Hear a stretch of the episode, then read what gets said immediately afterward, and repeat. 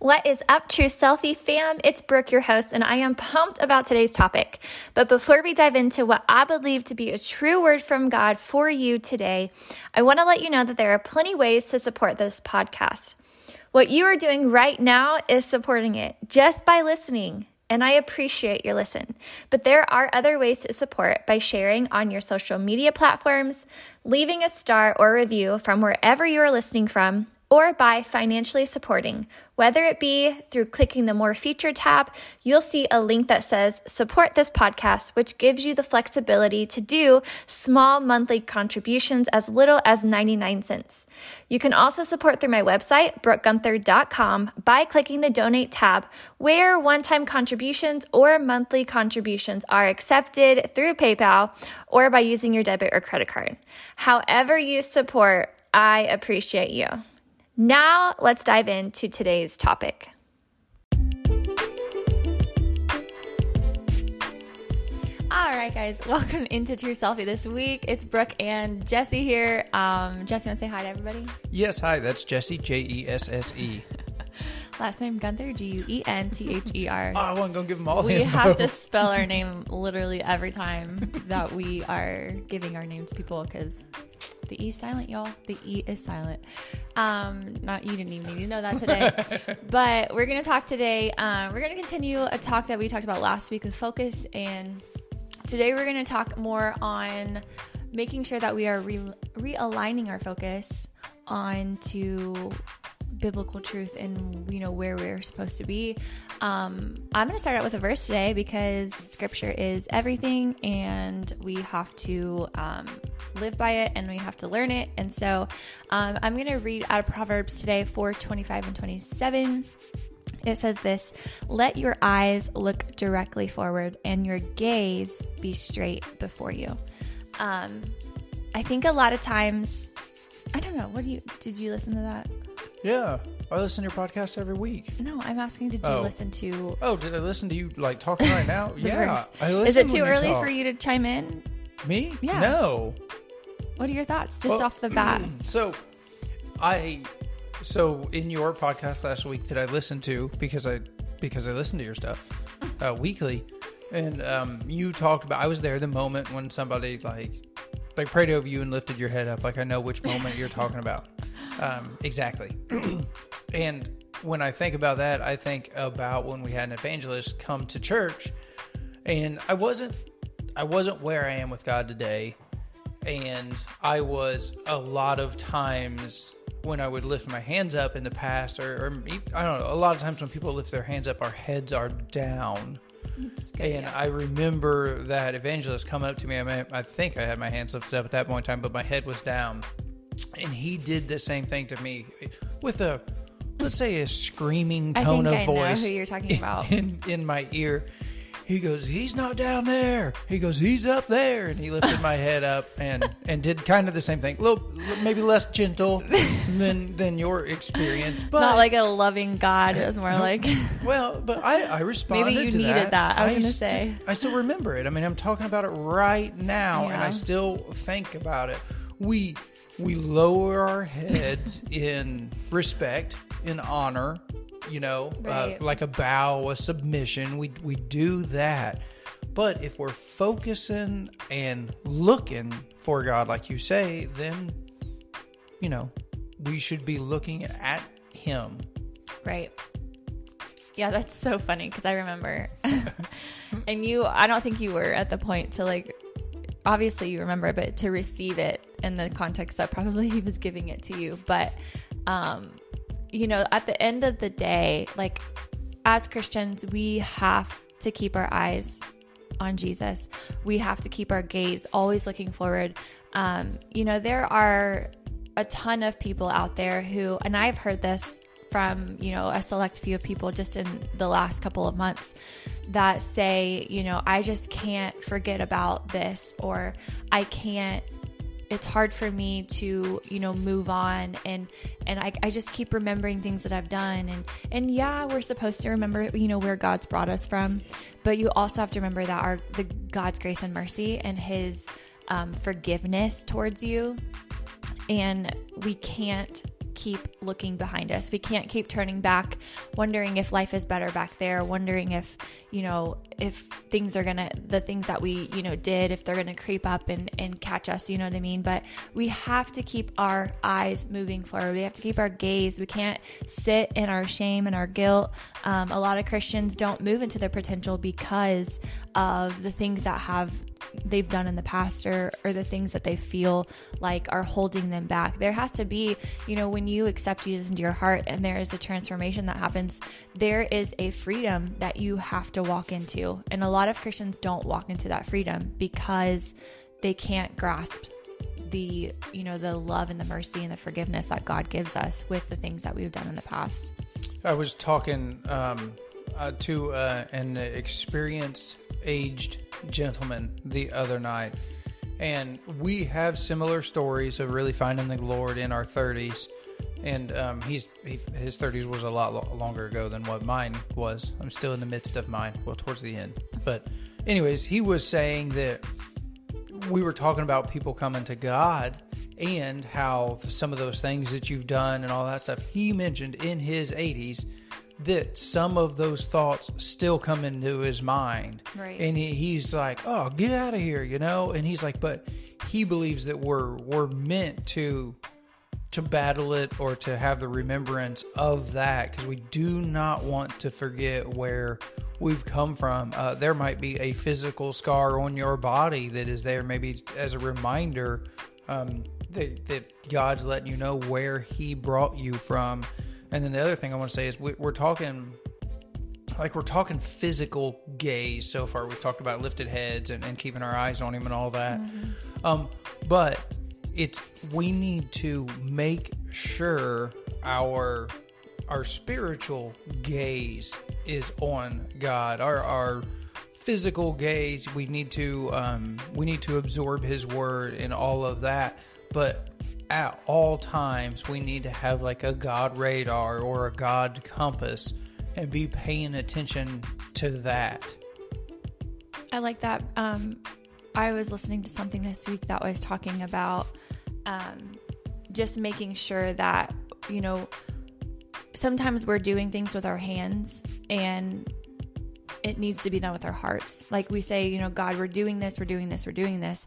But if our hearts and our spiritual, like you're saying, like our spiritual gaze, if we're not doing it, sometimes we're doing it with the wrong intentions, you know, mm-hmm. We're doing it out of active, you know, I'm doing. But if our spiritual eyes aren't open and our hearts aren't open and we're not doing it out of the love of our heart and the compassion that's inside of us and looking towards Jesus, you know, the author and the perfecter of our faith, like that's where it makes a difference, because you can serve, you know, with your hands, but there are a lot of mean servers, but if your heart and your spiritual self isn't looking to God, making sure that, you know, what we're doing is from our hearts. And it's because we want our focus to be on Jesus and our focus to be on, you know, loving, you know, those that are unlovable. Yeah. I always struggle and have to go back to the story of Mary and her sister, who is Martha. Which one's doing the dishes? It's Martha, right? Yes. Okay, so Martha's in there doing the dishes, and a lot of us do the dishes, right? You know, and we forget to serve with our heart, to worship Him, to gaze upon Him with our hearts.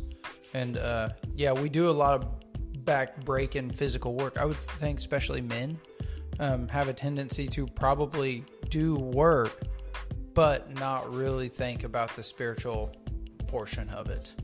Yeah, and we were talking about just like focusing on, you know, God and all of His goodness and mercy and how important that is, because when you.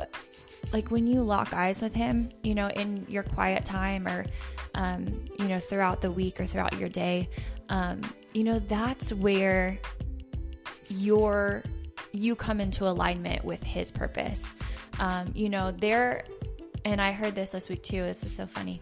You know, in the scripture, it talks about like His power and it talks about His will. And someone was like, you know, He says His power because there are, other powers that he's trying to let you know, like his power is the one that you have to, you know, rely on. You know, there are his ways, there are other ways, there are your ways, there are my ways. So he's saying, you know, it's my way, you know, there is his will, you know, I have a will, you have a will. And so in scripture, when you see him, say, and like literally say his power or his will or his way, that's telling you like, listen, there are other powers out in the world. There are other wills, there are other ways, but mine is the most important. And that's what happens when you lock eyes with him, is not only do you know, get your worth and your value, and you understand who you are, you understand your purpose, you understand who he is, but your desires become his desires. So that realignment happens in those quiet times where you can learn to say, you know, this is what my will is, God, but I'm laying that down and I'm putting it under yours. And getting that focus, realigning it to an actual kingdom thing, because at the, like, the kingdom is what matters at the end of the day. Mm-hmm. This Bible, that's what matters. Whatever the Bible says is the truth. And so whatever your will is, whatever your way is, whatever your focus is, it has to come under submission to his always. And that's what happens when you're locking eyes with him, is that he can unleash that to you. He can download that to you. He can make you see it in those times. And the problem is we don't sit long enough to gaze upon him. We don't sit long enough to let him pour that into us so we can do the things that we're called to do the right way. Yeah. So we're trying to say, okay, or we're saying, you know, stay focused on God, stay on that purpose, but think about what is also happening when you're focusing on him. You are not focusing on lots of other things. So like when I turn on like some UFC fighting or something, Brooke can't really stand to watch that. She can't stand to watch the violence, the blood on it. It's nasty. It's great. But she has to look away. She physically like can't watch that. Or if, let's say, a scary scene comes in on a movie or something, like people look away. It's a you know, a protection that you're going through to keep your mind away from that stuff that doesn't feel good to it. And what we do in real life is sometimes we have a tendency to focus on the bad things because they eat at us. Right. Somebody does something wrong to us, or you know, says something wrong, or somebody posts something online that you don't like, or you get a bill in the mail you didn't expect, or there's just lots of things, and we can have a tendency to zero in on that, and that's kind of one of the things that Brooke was talking about, like the enemy's coming after you, and he's going to try to get your focus away from God. When you're focusing on God, not only are you aligning with his will, that's his way of protecting you from all of the other bad stuff coming at you from every different angle. I think of when you're focused on God, you know, I work in an industry where we build a lot of like radar arrays and whatnot, things that search the skies that look for, you know, incoming things trying to harm them.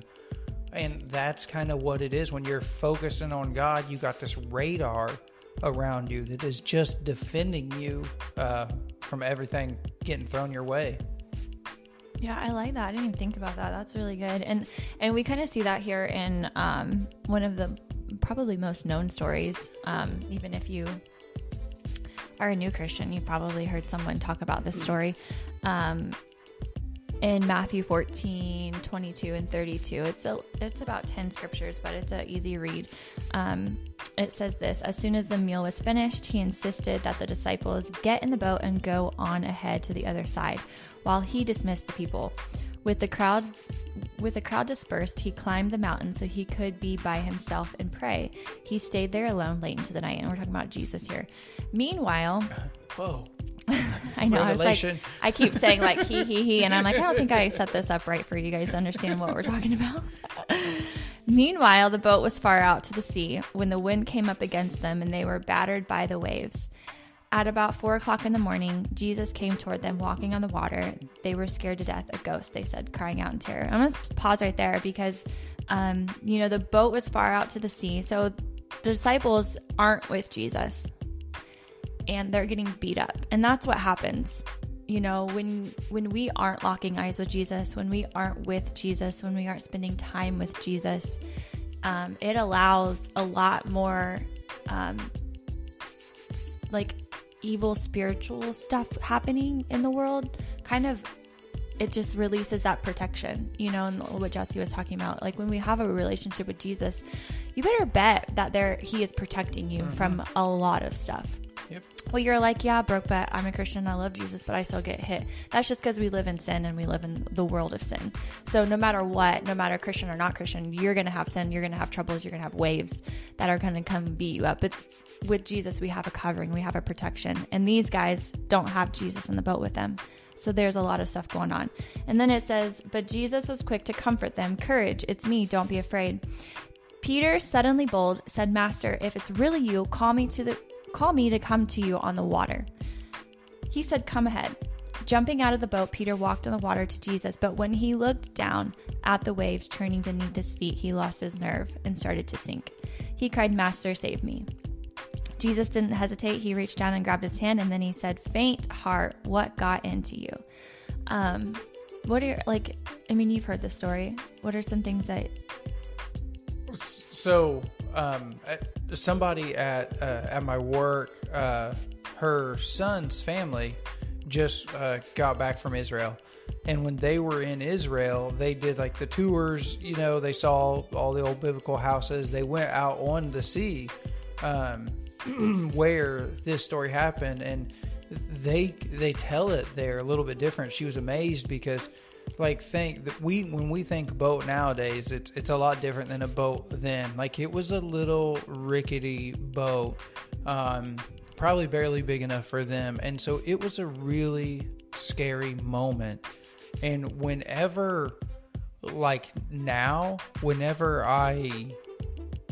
walk with God right now, if I ever feel distant, then I start to get scared. That's good. So it's you know what? Let's say I've been on vacation and I haven't read any word, or I'm not listening to enough worship music or something, but I can feel the anxiety building in me, thinking I need more God, and so I can feel that distance building, and you get tuned to that, and you start saying, "Oh, that's too much. That's too far away." And then they were so far away and they were so scared that when Jesus actually came into their life, they were even more scared. That's how far away they were. They thought he was a ghost. They didn't know what he was. So it was maybe even more scared than that, or than they were in the beginning in just the storm.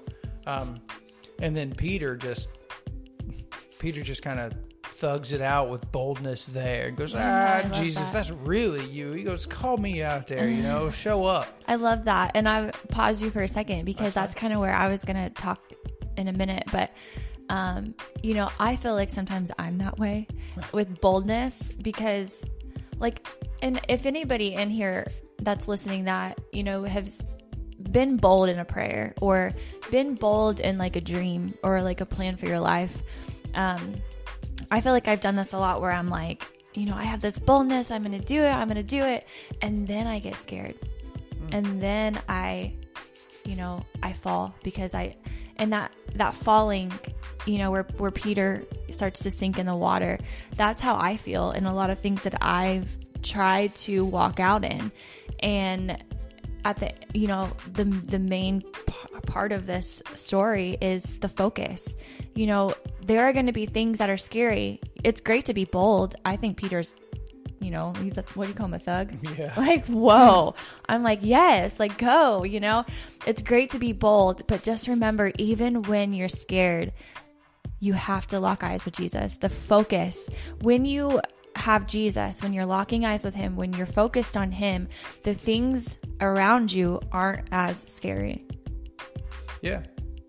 Yeah, so what I think of is he's bold for a short time because he's flesh.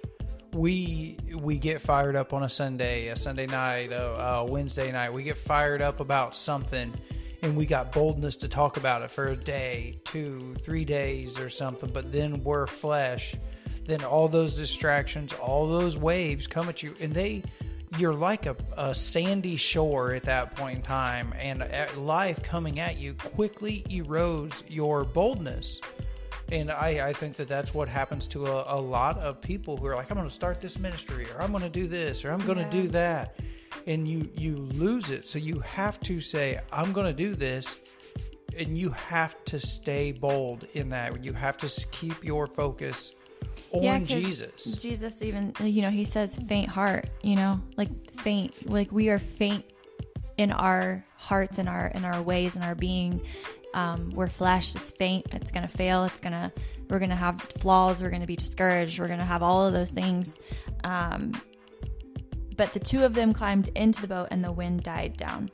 And that's when all of the disciples in the boat were saying, this is it, you are God's son for sure.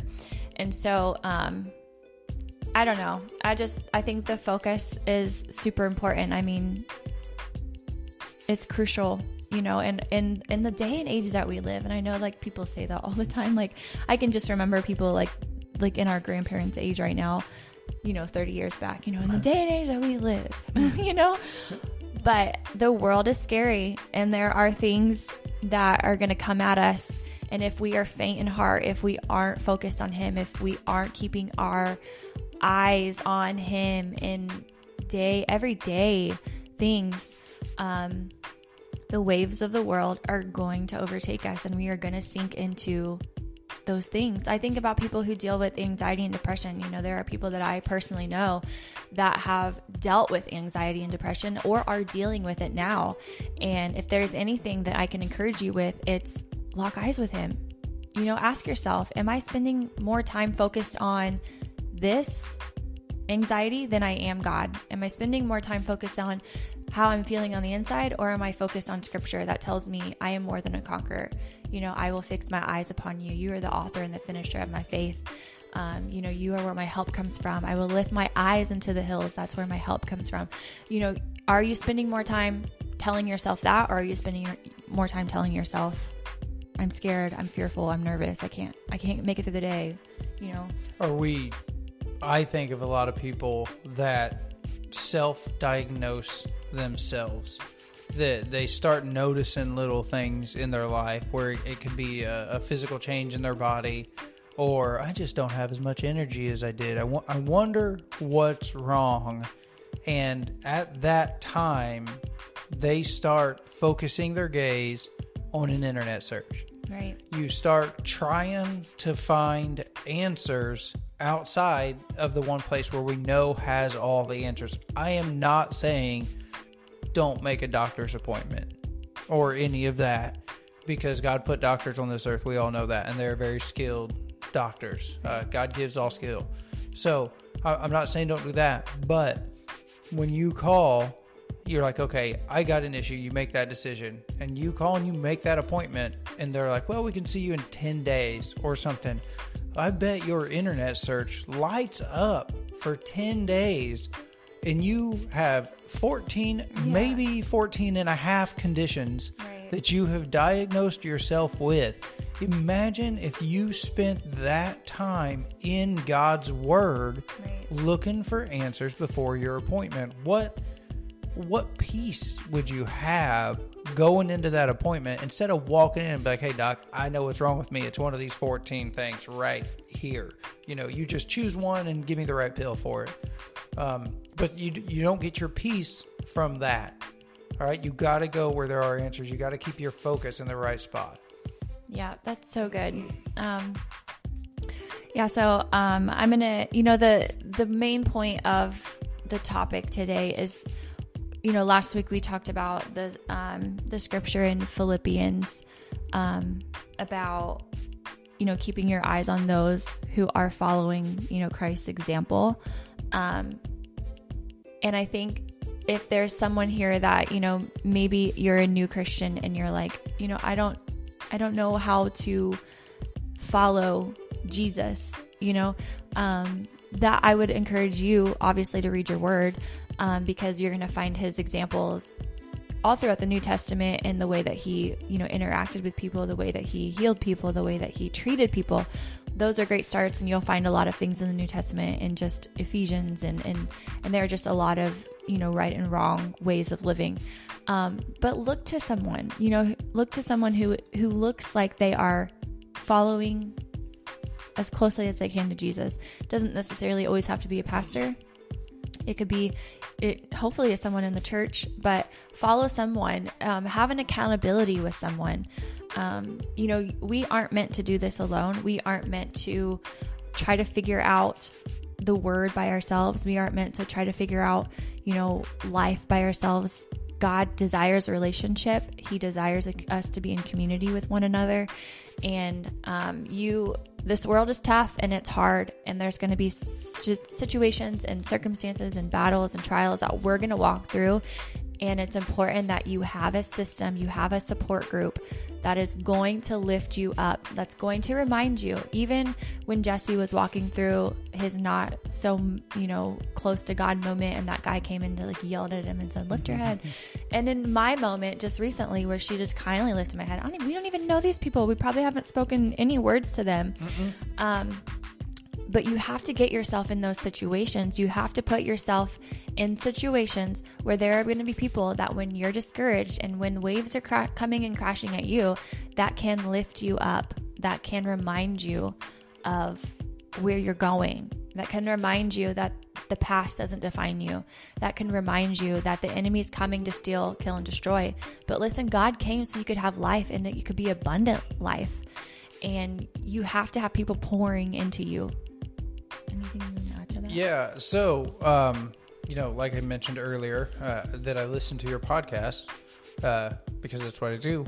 And so I have to, no. I don't have to, I listen to it when I run. I mean, it's great. I do listen to it at 1.3 speed, to kind of pick up the pace of my feet a little bit, but listening to it, you had mentioned, you know, filtering your friends online, who you follow and whatnot. See, listen, there's a fact. So I'm running and, to try to train for the mini marathon. And what I did this morning actually was go through my Apple Music library and delete anything that wasn't Christian in there. I had like some music with no words in it. I did have something by the Nitty Gritty Dirt Band, some old country music. I don't even know what that is. Fishing in the Dark. But when you said it, Nitty Gritty. I know. I just had some random stuff in there. I'm not saying that I had bad music in there, but I'm like, I went through and I filtered it the first time, and I left like maybe the Nitty Gritty Dirt Band. Did you leave one? No, hold on. I went through it, and then I got to the end, and I was like, well, I left some stuff in there that wasn't straight for God, but then I went back through a second time and refiltered it and got rid of all of it out of there. So I went through and I'm thinking about trying to build a playlist that is going to be long enough to get me through a 2-hour run. So that's the first example. So I did that this morning. The other one is, you know, with you filtering friends out of your life, and you talk about, you know, surrounding, you know, yourself with people who do that. So we know somebody in our life right now where there is, let's say, a challenge between a father and a daughter. And the daughter has a friend that might not be the best influence in her life, and she knows that, but that's her friend. And the father has challenged her to monitor that friendship or see if it's needed or maybe that it is not needed. Maybe that friend is not good for her. So there is I believe it's a 1-month challenge to throttle that friendship. And so we need to listen to God. We need to make sure we have godly people in our lives that'll say, hey, I see you hanging out with that person, you know, what's your opinion on them? And then that's that person's nice way of saying, you need to get away from that fool. Yeah, they're not good for you. Yeah, just like me and Oreos. Yeah, something like it's not good for you. I've been a week without Oreos, everybody. I'm just here to confess. No self-control. But I mean, at the end of the day, you are who you hang with. That's a very popular slogan. Yep. You know, I think about people who are, you know, maybe be single in this room or listening. Not in this room. Not in this room. Oh, okay. Sorry. I was like, Dad, is there something? I don't know. Sorry, I didn't mean to interrupt you. Sorry. No, but like listening. When I lead worship, I always... in the room is something that I always say. And so when I'm in here, I can't say that because it doesn't count. No, it's kind of like saying morning and evening and then you get mixed up anyways. Okay. Sorry. Way to call me out. No. I'm just saying though, but, you know, if there's anybody listening who is single, hear this piece of advice. Are you hanging around with a bunch of single people? You know, maybe you need to start putting yourself into environments that open up that door if that's something that you desire. You know, you are who you hang with. If you're hanging around with a bunch of, you know, people who are cussing and living a lifestyle of, you know, clubbing or anything like that, that's going to be what you get pulled into. And so just evaluate, realign where you're at, revisit where you're at, refilter where you're at. You know, those people that I unfollowed on Instagram, they're great people. Mm-hmm. I mean, they don't cuss, you know, they're just great people. But at the end of the day, it's distracting me from my calling and I can't let that happen. I can't let something so stupid like that keep me from where God wants me and where God wants to use me, because that is a privilege and an honor. And it's a humbling moment to know that God wants to use us. And so just check yourself, you know, realign your focus, spend more time with him. Are you locking eyes with him personally? And then let's realign where you're at, you know, where, who you're hanging with, what you're doing, what you're listening to. Because you know, it'll creep in really tiny things, you know, it's little things at first, and then it begins to overtake you. Waves don't just start huge, you know, they're starting little by little by little, and then it just overtakes you. Yeah, I mean, it would be easy to see if something was coming at you in a big wave, you know, and say, oh, that's probably not good for me. I still remember Randy Fields' message on a Wednesday or a Sunday night years ago at this point in time about tolerance. He's big into the farming industry when it comes to treating fields to get rid of weeds in them. He's big into that. And he started talking about tolerance and how they chemically trick the weeds into accepting the poison. So they will take the, you know, Roundup basically, or weed killer, and they sprinkle it with like a little bit of sugar is kind of what he put a little bit of sugar on it or something that the plant likes. And then the plant lets down its defenses and it soaks that up and comes in the poison with it. So just be very aware of that there are tricks to get bad things in your life. Right. And I'm going to end with this verse, and then I'm literally going to turn the button off. And because this is the main point of why we're here and why we have to keep our focus on Jesus. So I'm going to read this to you. It's the Message version of Philippians 3, and then we're peacing out for today. We love you guys. Thank you so much for listening. But I want you to hear this, and then I'm going to stop recording. It says, I'm not saying that I have this all together, that I haven't made, but I am well on my way reaching out for Christ, who so has wondrously reached out for me. Friends, don't get me wrong. By no means do I count myself an expert in all of this, but I've got my eye on the goal where God is beckoning us onward to Jesus. I'm off and running and I'm not turning back. So let's keep focused on that goal, those of us who want everything God has for us. If any of you have something else in mind, something less than total commitment, God will clear your blurred vision. You'll see it yet. Now that we're on the right track, let's stay on it. Stick with me, friends. Keep track of those you see running this same course, headed for this same goal. There are many out there taking other paths, choosing other goals, and trying to get you to go along with them. And I've warned you of them many times, sadly. I'm having to do it again. All they want is easy street. They hate Christ's cross.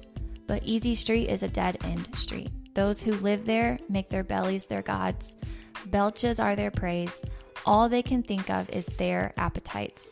But there's far more to life for us.